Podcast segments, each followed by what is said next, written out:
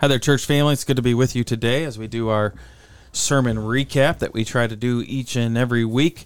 We are in Psalm 19 today. That's what we did this past Sunday. Is the first part of Psalm 19. We'll be looking at Psalm 19 next week as well. But let me read uh, Psalm 19 here. It says, "The heavens declare the glory of God, and the sky above proclaims His handiwork. Day to day pours out speech, and night to night reveals knowledge." There is no speech, nor are there words whose voice is not heard. Their voice goes out through all the earth, and their words to the end of the world. In them he has set a tent for the sun, which comes out like a bridegroom leaving his chamber, and like a strong man runs its course with joy. Its rising is from the end of the heavens, and its circuit to the end of them, and there is nothing hidden from its heat. The law of the Lord is perfect, reviving the soul. The testimony of the Lord is sure, making wise the simple. The precepts of the Lord are right, rejoicing the heart. The commandment of the Lord is pure, enlightening the eyes. The fear of the Lord is clean, enduring forever. The rules of the Lord are true and righteous altogether. More to be desired are they than gold, even much fine gold. I turned too many pages. Sorry. Sweeter also than honey and drippings of the honeycomb.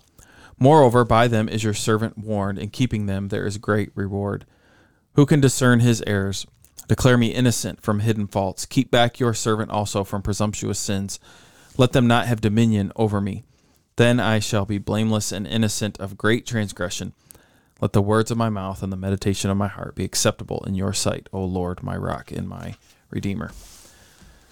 So we are doing this in uh, two parts. This past week we just looked at the first six verses, but we do see a progression here of God revealing himself in creation uh, but then the perfect revelation of God through the Word of God, which is what we'll talk about next week. And then as a result of that, David's response in the last couple verses is a response of calling out for God's grace. Search me, you know, try me. I want, I want to be righteous in your eyes. Uh, type of language, type of talk there. And so we have David obviously writing in poetry. That's what we have in the Psalms, is it's poetic, and so it's not scientific. David's not trying to come out and answer all the scientific questions of how everything works and how everything runs, but he's looking at big picture poetically and he's saying how there is a point to creation, and the point of creation is that God wants to draw you to himself, that he can be seen in creation. And this is common in the Bible as well. It's not just in Psalms that we see it, but we also see it in the New Testament. Paul talks about it as well that uh, God's invisible attributes can be seen throughout all of all of creation. And so we just spent this week looking at those first six verses of the drawing of creation, how how God uses that to draw people to Himself uh, and to be to be seen in in creation. Now, the question that would come, and we'll see where this uh, takes us today as we talk about it together. The question that comes, though, um, when we talk about God using creation, and even in Romans, how it says that there there is a problem with that in the sense that um, you cannot look at creation though and see the Savior, right, Jesus. So, I guess how do we deal with that? How do we how do we talk about that? Again, Paul's Paul's doing that here, or David's doing that here some, but I've heard it used, I guess, before, like in talking about people of other civilizations or tribes or whatever that they should have known about God. It's there. See, this is why they're guilty. But to me, that seems a little unfair in a sense because it doesn't point to Christ, and we believe that it's through Christ alone that you can be saved and forgiven of your sins. And so, how do you? I guess how do we how do we talk about that biblically with with people? Like, okay, you're saying God is drawing them, but isn't that kind of a tease? Because you don't get the Savior there with that. What how how would you have a conversation, I guess, with somebody talking about that, thinking about like the people who maybe never uh, they never get the gospel, they never they never get to hear about how Jesus. How do we? I know it's a hard conversation, it's a hard thing to talk about, but um, or maybe you might say, I don't think this really plays into that much, which is fine. I mean, the Bible has a, a, a category that honestly, um, we are we, we're experiencing right now in our society that we we we lack a category of creation. And that is the the category before we get to redemption through Jesus.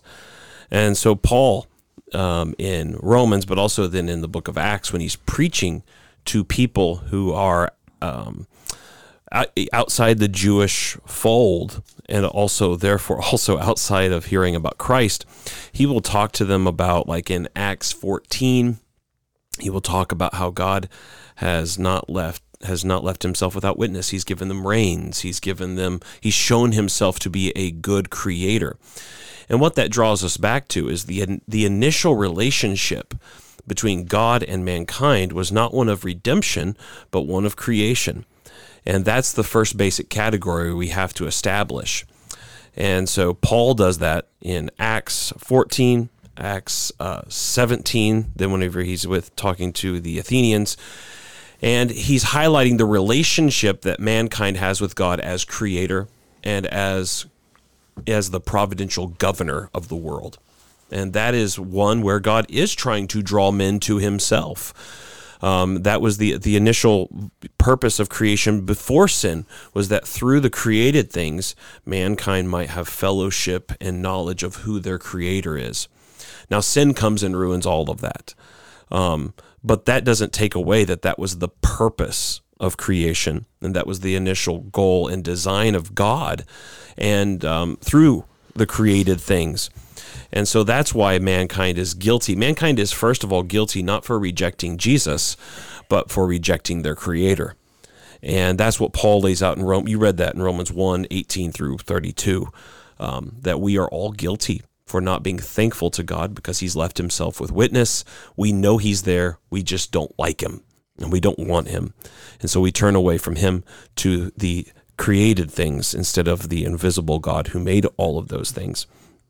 And so that's why we're guilty. Um, and so creation is calling us to it to God, and God is there still um, showing His love and kindness to the whole world through creation and as the Creator. But sin is us continually rebuffing His offers and His goodnesses and being ungrateful to them. Um, but that's the amazing story of the gospel: is that the Creator that we've sinned against comes to running to us to embrace us and to breach that gap um, between uh, us and Him uh, that that we have broken. And so, through the death and resurrection of Christ, the the what was lost in creation is restored and renewed by God's free favor in Jesus Christ. Mm-hmm. And going along with that, Calvin Calvin starts out his institutes with God being a creator and I think at some point gets to the to the point that, like Paul says, that we're without excuse, and how by acknowledging God's creation, like you mentioned in your sermon, and Calvin, I think, does a really good job in kind of laying this out, like he does with his logic that he had. Um, through that, if a person traces that back to God being a creator, it will eventually lead them to understanding, well, who is this God? And then they can have that encounter, which in which in which at that point they, the gospel will be revealed to them whether it's through missions or through you know the preaching of the word or whatever. And i think that's that's the idea paul is getting at. There's no excuse. God has made himself very clear his invisible qualities through his visible creation. Mm-hmm. and i think calvin starts with that on purpose and then builds from there to un, kind of unveil if you will the gospel. So yeah, something that you said in your sermon, Tim, that I thought um, was really good is you said that creation does not point us to Christ. It points us to God. Mm-hmm.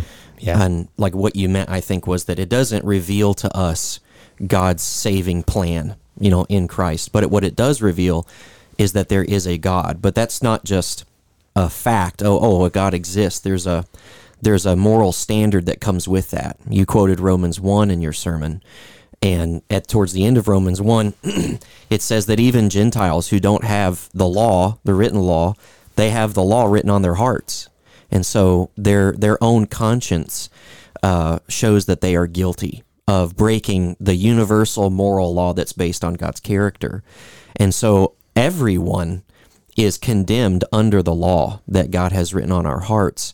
And so your question originally was how is it fair for someone who has not heard of Christ to be condemned? Well, the reality is that everyone is condemned. It's not hearing about Christ and rejecting him that condemns you. It is breaking the law of God that condemns you.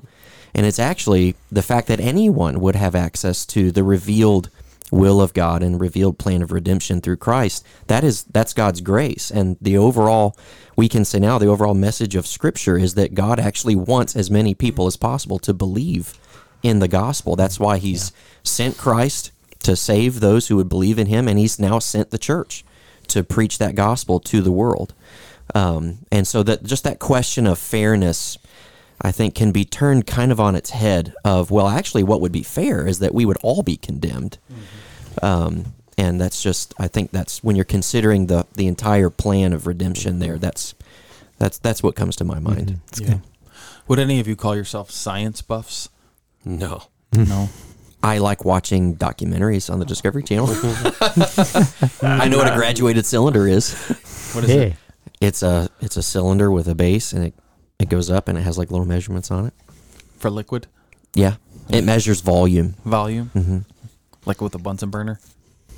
I just like that word. That's what I No, said. that's no, no. That's just a that's that's called a beaker. yeah, Yeah. beaker. Good job, Scott. Man, I didn't even. Yeah. He is a science buff. He Look is at a science yeah, buff. Look I- at you. I'm a nerdy Those guy. documentaries I'm paid off. So- Is that he either watches Discovery Channel or TLC because tell so you- he can watch all the reality shows. I'll tell you who taught me that. My eighth grade science teacher taught me that, who is also one of the first people to ever share the gospel with me hmm. while I was in there during study break. Nice.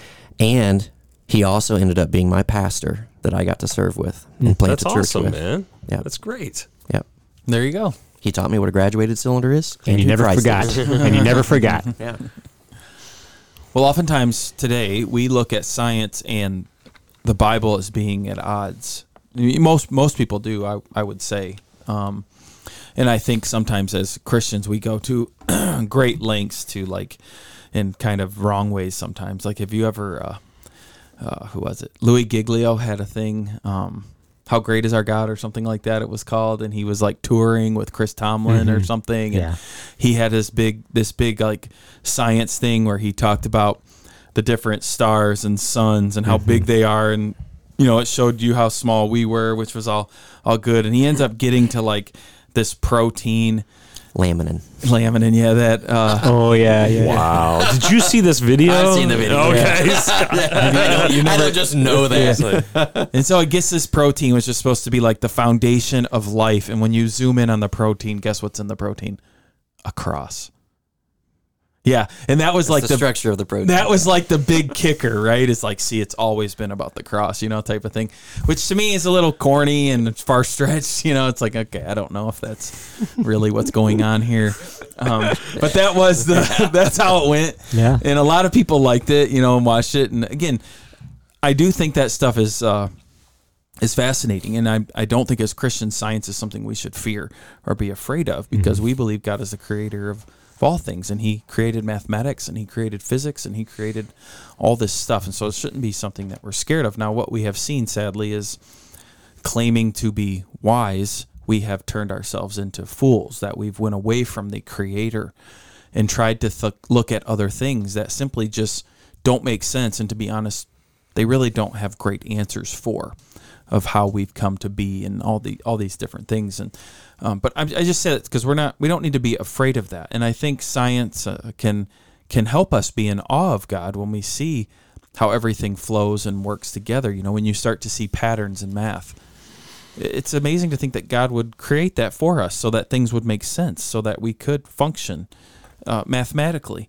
Um, and so when one of David's big points here in, in the first six verses is talking about creation and the grandeur of creation and its greatness. And that in it we need to see the glory of God. He says that right off the bat, right? The heavens declare the glory, the glory of God, and the sky above proclaims His handiwork. And this is what we should be thinking about often, I believe, as as believers. Is uh, we see the world that we live in, and we should be at awe of it and be thankful and see how God is in the midst of it. I think too often we, as Christians, though, we look at the world as a bad place. Uh, we just think about, there's some who just think about, I can't wait for heaven. I can't wait for the new heavens and the new earth. And we are to look forward to that, but but we turn the, the place we live in now as just completely negative and you know because of sin we know that there's struggles or we all face different difficulties but the fact is we live in a pretty glorious place uh, a beautiful place that god has given us with with great things in it that we have the privilege of of enjoying. You know, it it feels really good to take a deep breath of air. And that's a gift of God that he's given us, right? That we have that. It feels good to take a drink when you're thirsty and to have that refreshment or to eat food. It feels good to be able to I haven't got to do this much because of where I live. We don't have mountains, but feels good to go up on high peaks, right, and oversee valleys and see the beauty of it all. You go to Munson Park. I go to and climb Munson and oversee Custer Say, There's a big hill not too far from your house. I see Custer Oh, the- garbage, Garbage. Yeah, it's a garbage. Let me climb. You don't want to climb up that one. I do have that close by. Yeah. Uh, but there's there's tons of beauty in our world, and there's tons mm-hmm. of good, and there's tons of enjoyment, and we would be lying if we said we don't enjoy those things, and we're not part of those things. And so, really, I think a lot of our language as Christians should be turned around from the hurt and the the difficulty in this world, which we don't want to avoid and deny, but we could speak often of the good that God has given us, how He directs us to Him and draws us to Him by looking at the stars in the sky. Or again, I'm not a very poetic person, so I, I would I struggle with that type of thing. But you you see like what David is doing here uh, with poetry, and it does, doesn't it? It draws you up, and you start to think, man, that's that's true. You know, day to day, night to night, gaining more knowledge, understanding of who God is, seeing the sun and how He describes it. You know, God has uh, put a tent over it or a structure over it where God is guiding the sun each and every day to do what it needs to do to provide for us.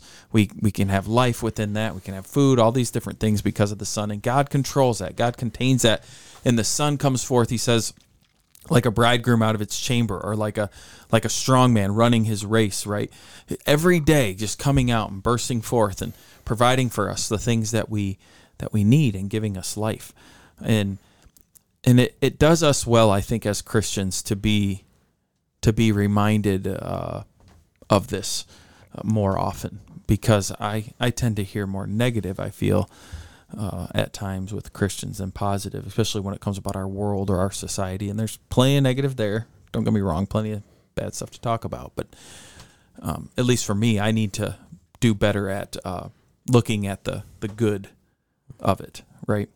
Um, I don't know how. Maybe you guys are opposite of me with that, and you just always see good. And I you think know- what- you I think- notice every flower on the way here, didn't you, Spencer? every dandelion is beautiful to you. Well, I um there are results of the curse too, like those things and those stinking hornets that are around my house right Oh, yeah. now. I hate those things. Those are a part of the fall. But we have spray. That yeah, we have, yes, we have poison. and that's fun. And that's fun. to destroy. That's part also that's well. a judgment. I enjoy judgment. that. It's part of the wrath of God is revealed. Um, and I'm revealing the wrath to that little little yellow and black hornet. Yeah. Um, yeah, I wonder how many people went out and stared at the sun after you Don't talked. stare at you the told, sun. Don't do that. Oh, isn't it, Pastor isn't it Tim said- 2024 that there's going to be the solar eclipse in Cleveland? I think there is one coming. Yeah, and yeah, Cleveland. you can go to Cleveland and see the total solar eclipse. We had that going That's across. You know, the Buckies might be made by then. That might be on the route of the sun. Mm, it It's might by be. date. I mean, you probably see it partially. because it well no because it's coming. It said from the southwest Yeah. up to the Oh. northeast. So it Oh. might. Have you all ever seen a total solar eclipse? that happened. I think when I was a uh, kid in yeah, school, I I, remember because I remember wearing welding. Yeah. Didn't that happen a few years ago? Yeah, but Yeah, I the didn't. whole country. A partial. well, there's Yeah, been it a was couple partial that have here. gone through. It went through Missouri, I think, because people were Yeah, like yeah, driving that was to down places. that way, yeah, yeah. There was one that went through Nashville, and me and Alicia drove to her parents to watch that one. Hmm. yeah, It was cool. Yeah, it's really cool. that is neat. It's fun to stare at. It is. Um, no, one of the things I think is an important thing to, to note here is David. Think about what David, where David says. So David is calling us to listen, to find, to to hear the the message that's coming from God. The first place is creation. Next week you're going to talk about the Word of God. Both of those places are not within us because the one thing that we have in our society today the temptation is is if you want to find god look within look within your heart Yeah. look within your mind look within your soul um, reflect on yourself um, and you'll find god hidden in the in the the recesses of your heart Right. Yeah. that's not the way god speaks god speaks outside of us He wants us to not see our natural thing, as Luther pointed out, and I think it's totally biblical, is we are curved in on ourselves. Mm-hmm. And so we always, if we're looking for God, we go, we look inside and we're navel gazing. But actually, the thing David does is calls. You never heard that phrase before. I like that. It was interesting. Yeah. Navel gazing. That's a mm-hmm. that's a that's a well known phrase. But um, thank you, Scott. I agree. Thank you. Yeah. Um, so, but David is turning our eyes outside of ourselves to creation, to look outside of ourselves and to observe the world around us. And then later on, he's going to turn our gaze to God's written word to see Christ and God's salvation there. I think that's a very important thing because whenever we come to worship as well as Christians or the whole Christian life, if you want to hear God talk to you, you don't wait around and listen to your mind or to your heart. You go when God talks to us, he talks to us in creation outside of us, and he talks to us in the Bible, which is outside of us. So the way God addresses us is always through other things to us, through means, through people who mm-hmm. preach the gospel to us. God speaks to us through a man every week. Whenever the word is read, or when Tim preaches, or when we address each other in psalms and hymns and spiritual songs, God just doesn't rip the heavens open normally. He uses other people, He uses creation, but those things are outside of us. Mm. That is a very basic thing, but that is something that, that um, Luther hammered over and Yeah, over again because the, the thing is is we are so selfish and we always look for God in the places that he's never told us we can find him. But we can find him in creation. We see his beauty as the creator. Now we do hear his rev, his wrath as well because creation also is proclaiming God's wrath. We live in a C.S. Lewis wrote this somewhere in I don't know if it was Mere Christianity or where, but he says if you were to look at the universe, you could recognize a couple of things. First of all, you could recognize it's a beautiful place, but you could also recognize it's a very dangerous place because it's a place where tragedy happens. Mm-hmm. So creation itself is also groaning, we know, but it's also in a sense preaching to us that as beautiful as this world is, it's also a very uncertain world because of sin. There's mm-hmm. avalanches that happen, tornadoes that come, hurricanes that come. So we have this mixture of, of beauty, but also things are not the way they should be. It's a tragic world. And so we really need to, to look outside of ourselves and listen. And actually, part of Job, whenever Elihu is preaching to Job, he, he talks about how God opens our ears to listen to him, to listen to the God who is speaking, the God who is there. And I think that's a really good challenge to all of us to remember that God speaks outside of us.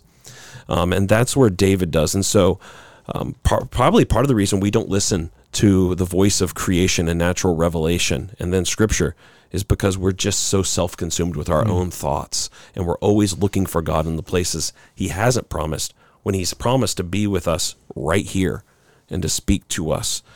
Um, I just that- think that's a good thing to, to point out too from the text. Yeah, it just shows, doesn't it, though, a big difference of the church than the society because we're we are we are to be giving a message that's very different than what Yeah. society gives today because we we keep saying you have to look away from yourself, right? Look to Yeah. Christ.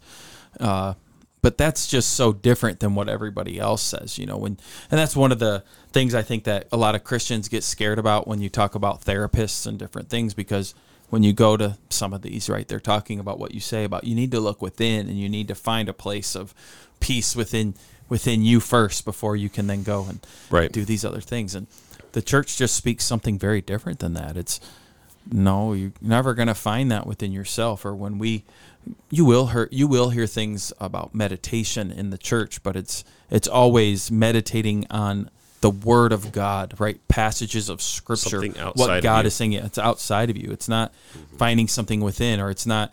Um, trying to listen to the voice within. No i don't i don't want to listen to that to that voice. I need to hear this voice this word of god which he's giving me which yeah which is where psalm 19 is going. But it does make us very different. And so the church then be, again is seen as an outpost right um, in society of proclaiming something very different right? As the church gathers it's I know what you're hearing out there, but remember what the Word of God says. Remember where our hope is found, where our where our joy is found. It's not found in you. It's not found in your paycheck or even in your family or in your kids or anything like that. Our hope, our joy, our peace is found in the Word of God. It's found in the man Christ Jesus. And so be centered on that, right? Remember that. Remember our worth is in that even. And our worth is great in him because he is great. And yeah, these are reminders that become why it's so important to be gathering, uh, to be with the church family mm-hmm. because when we don't do that, we we tend to as you said, what was it? Navel gaze. Yeah. Well, it's sometimes right. I don't know about you, but I, if I'm not around people, or honestly, if I wasn't married, I'd be weirder than I am, which is crazy. You can think about if I was alone without Courtney and no children, think about how crazy I would be. And the same thing is, so you guys would be telling me you need to get out more right? And that's what we need to tell. So, I don't, I don't so, think I'd be your friend. Yeah, you wouldn't be my friend. No. Thank you. Thank you. Yeah, see? So similarly, whenever we tell people that sometimes like you need to get out more. Mm. You're but that's the way so many so many Christians um, we want to remind each other of this. We need to get out more. Not in the sense of go out and live the world, but go out, look outside of yourself there's so much, like you said, beauty. Just just observe God's creation, but then also don't sit around and think that um, God's ordained for you to grow as a Christian or to know Him as a Christian by yourself. That's why He put us in church, so that outside of ourselves, we could be surrounded by preachers of the gospel, not simply the, Tim, but also all of our brothers and sisters who are meant to remind us of God's grace to us in Jesus Christ. Outside of us, again, I got something in my throat. But yeah, I think that's so important because it helps to reorient us, to re to put us back in there in our place. Because the only person who's sufficient in Himself is God. Hmm. Other than that, we're, we're we all need each other, and because and He uses all of us to bring Himself to us. Um, so I don't know. It's a good reminder. Mm-hmm. And kind of going along with that, um, in, a, in a different way, I was thinking about how, as God is a creator, and we are in His image, we too are called to create, and that is, you know, the the wonderful things about wonderful thing about being made in God's image is that we have the ability to to use our imagination. You know, like I mean, you mentioned this, you know, Pastor Tim, as far as like David being very poetical, you know, and, and this is very poetical and it was a song. And there's something about when we do something that's creative, whether it's music or it's woodworking or it's sewing or it's sketching, that we're activating a part of us that God has entrusted to us, which is this ability to create. And that does help us then to get outside of ourselves. Sometimes we hear, especially in the, I mean, I'm kind of an artsy person. Obviously, you know, I, like people ask, oh, you know, when, when you were in school, what did you like? Huh? Music, art, lunch. and so I didn't like math and science and all that. I'm very, very right brained in that sense. Um, but you know, artsy people can say, "Oh, find it within yourself. Find it within yourself." And yeah, that's no, that's not right at all. We know that within ourselves, like Luther says, we're bent, we're inverted, um, we're very sin. At, I think Luther, no, not Luther. Someone, someone wrote an article about this about Luther and it said at the the essence of sin is narcissistic in mm-hmm. nature, which Luther basically picked up on, you know.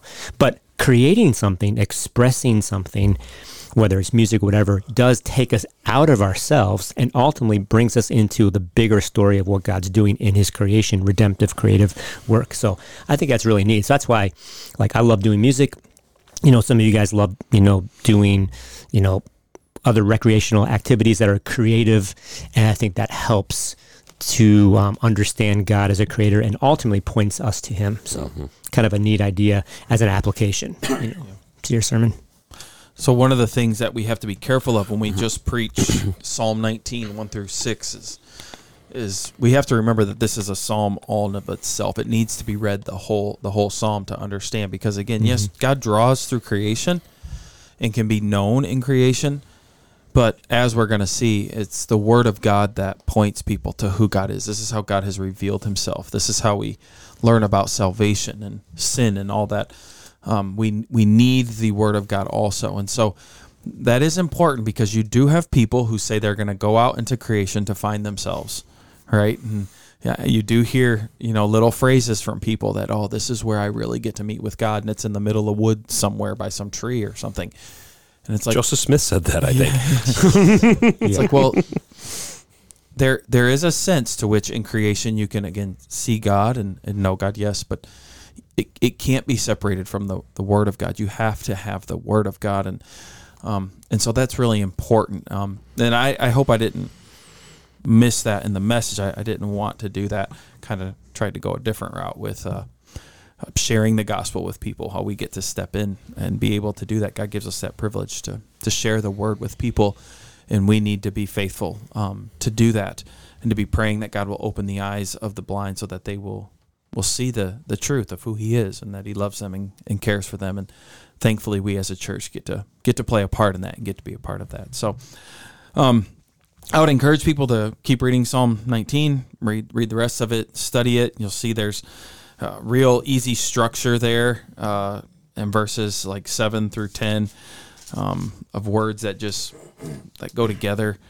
Uh, you can really chart it out if you would like with the law of the Lord, testimony of the Lord, precepts of the Lord, commandment of the Lord, fear of the Lord, rules of the Lord, um, are all right there. But uh, we'll be looking at that next week uh, when we when we get together, and so we we look forward to that. We hope to to see everybody this coming.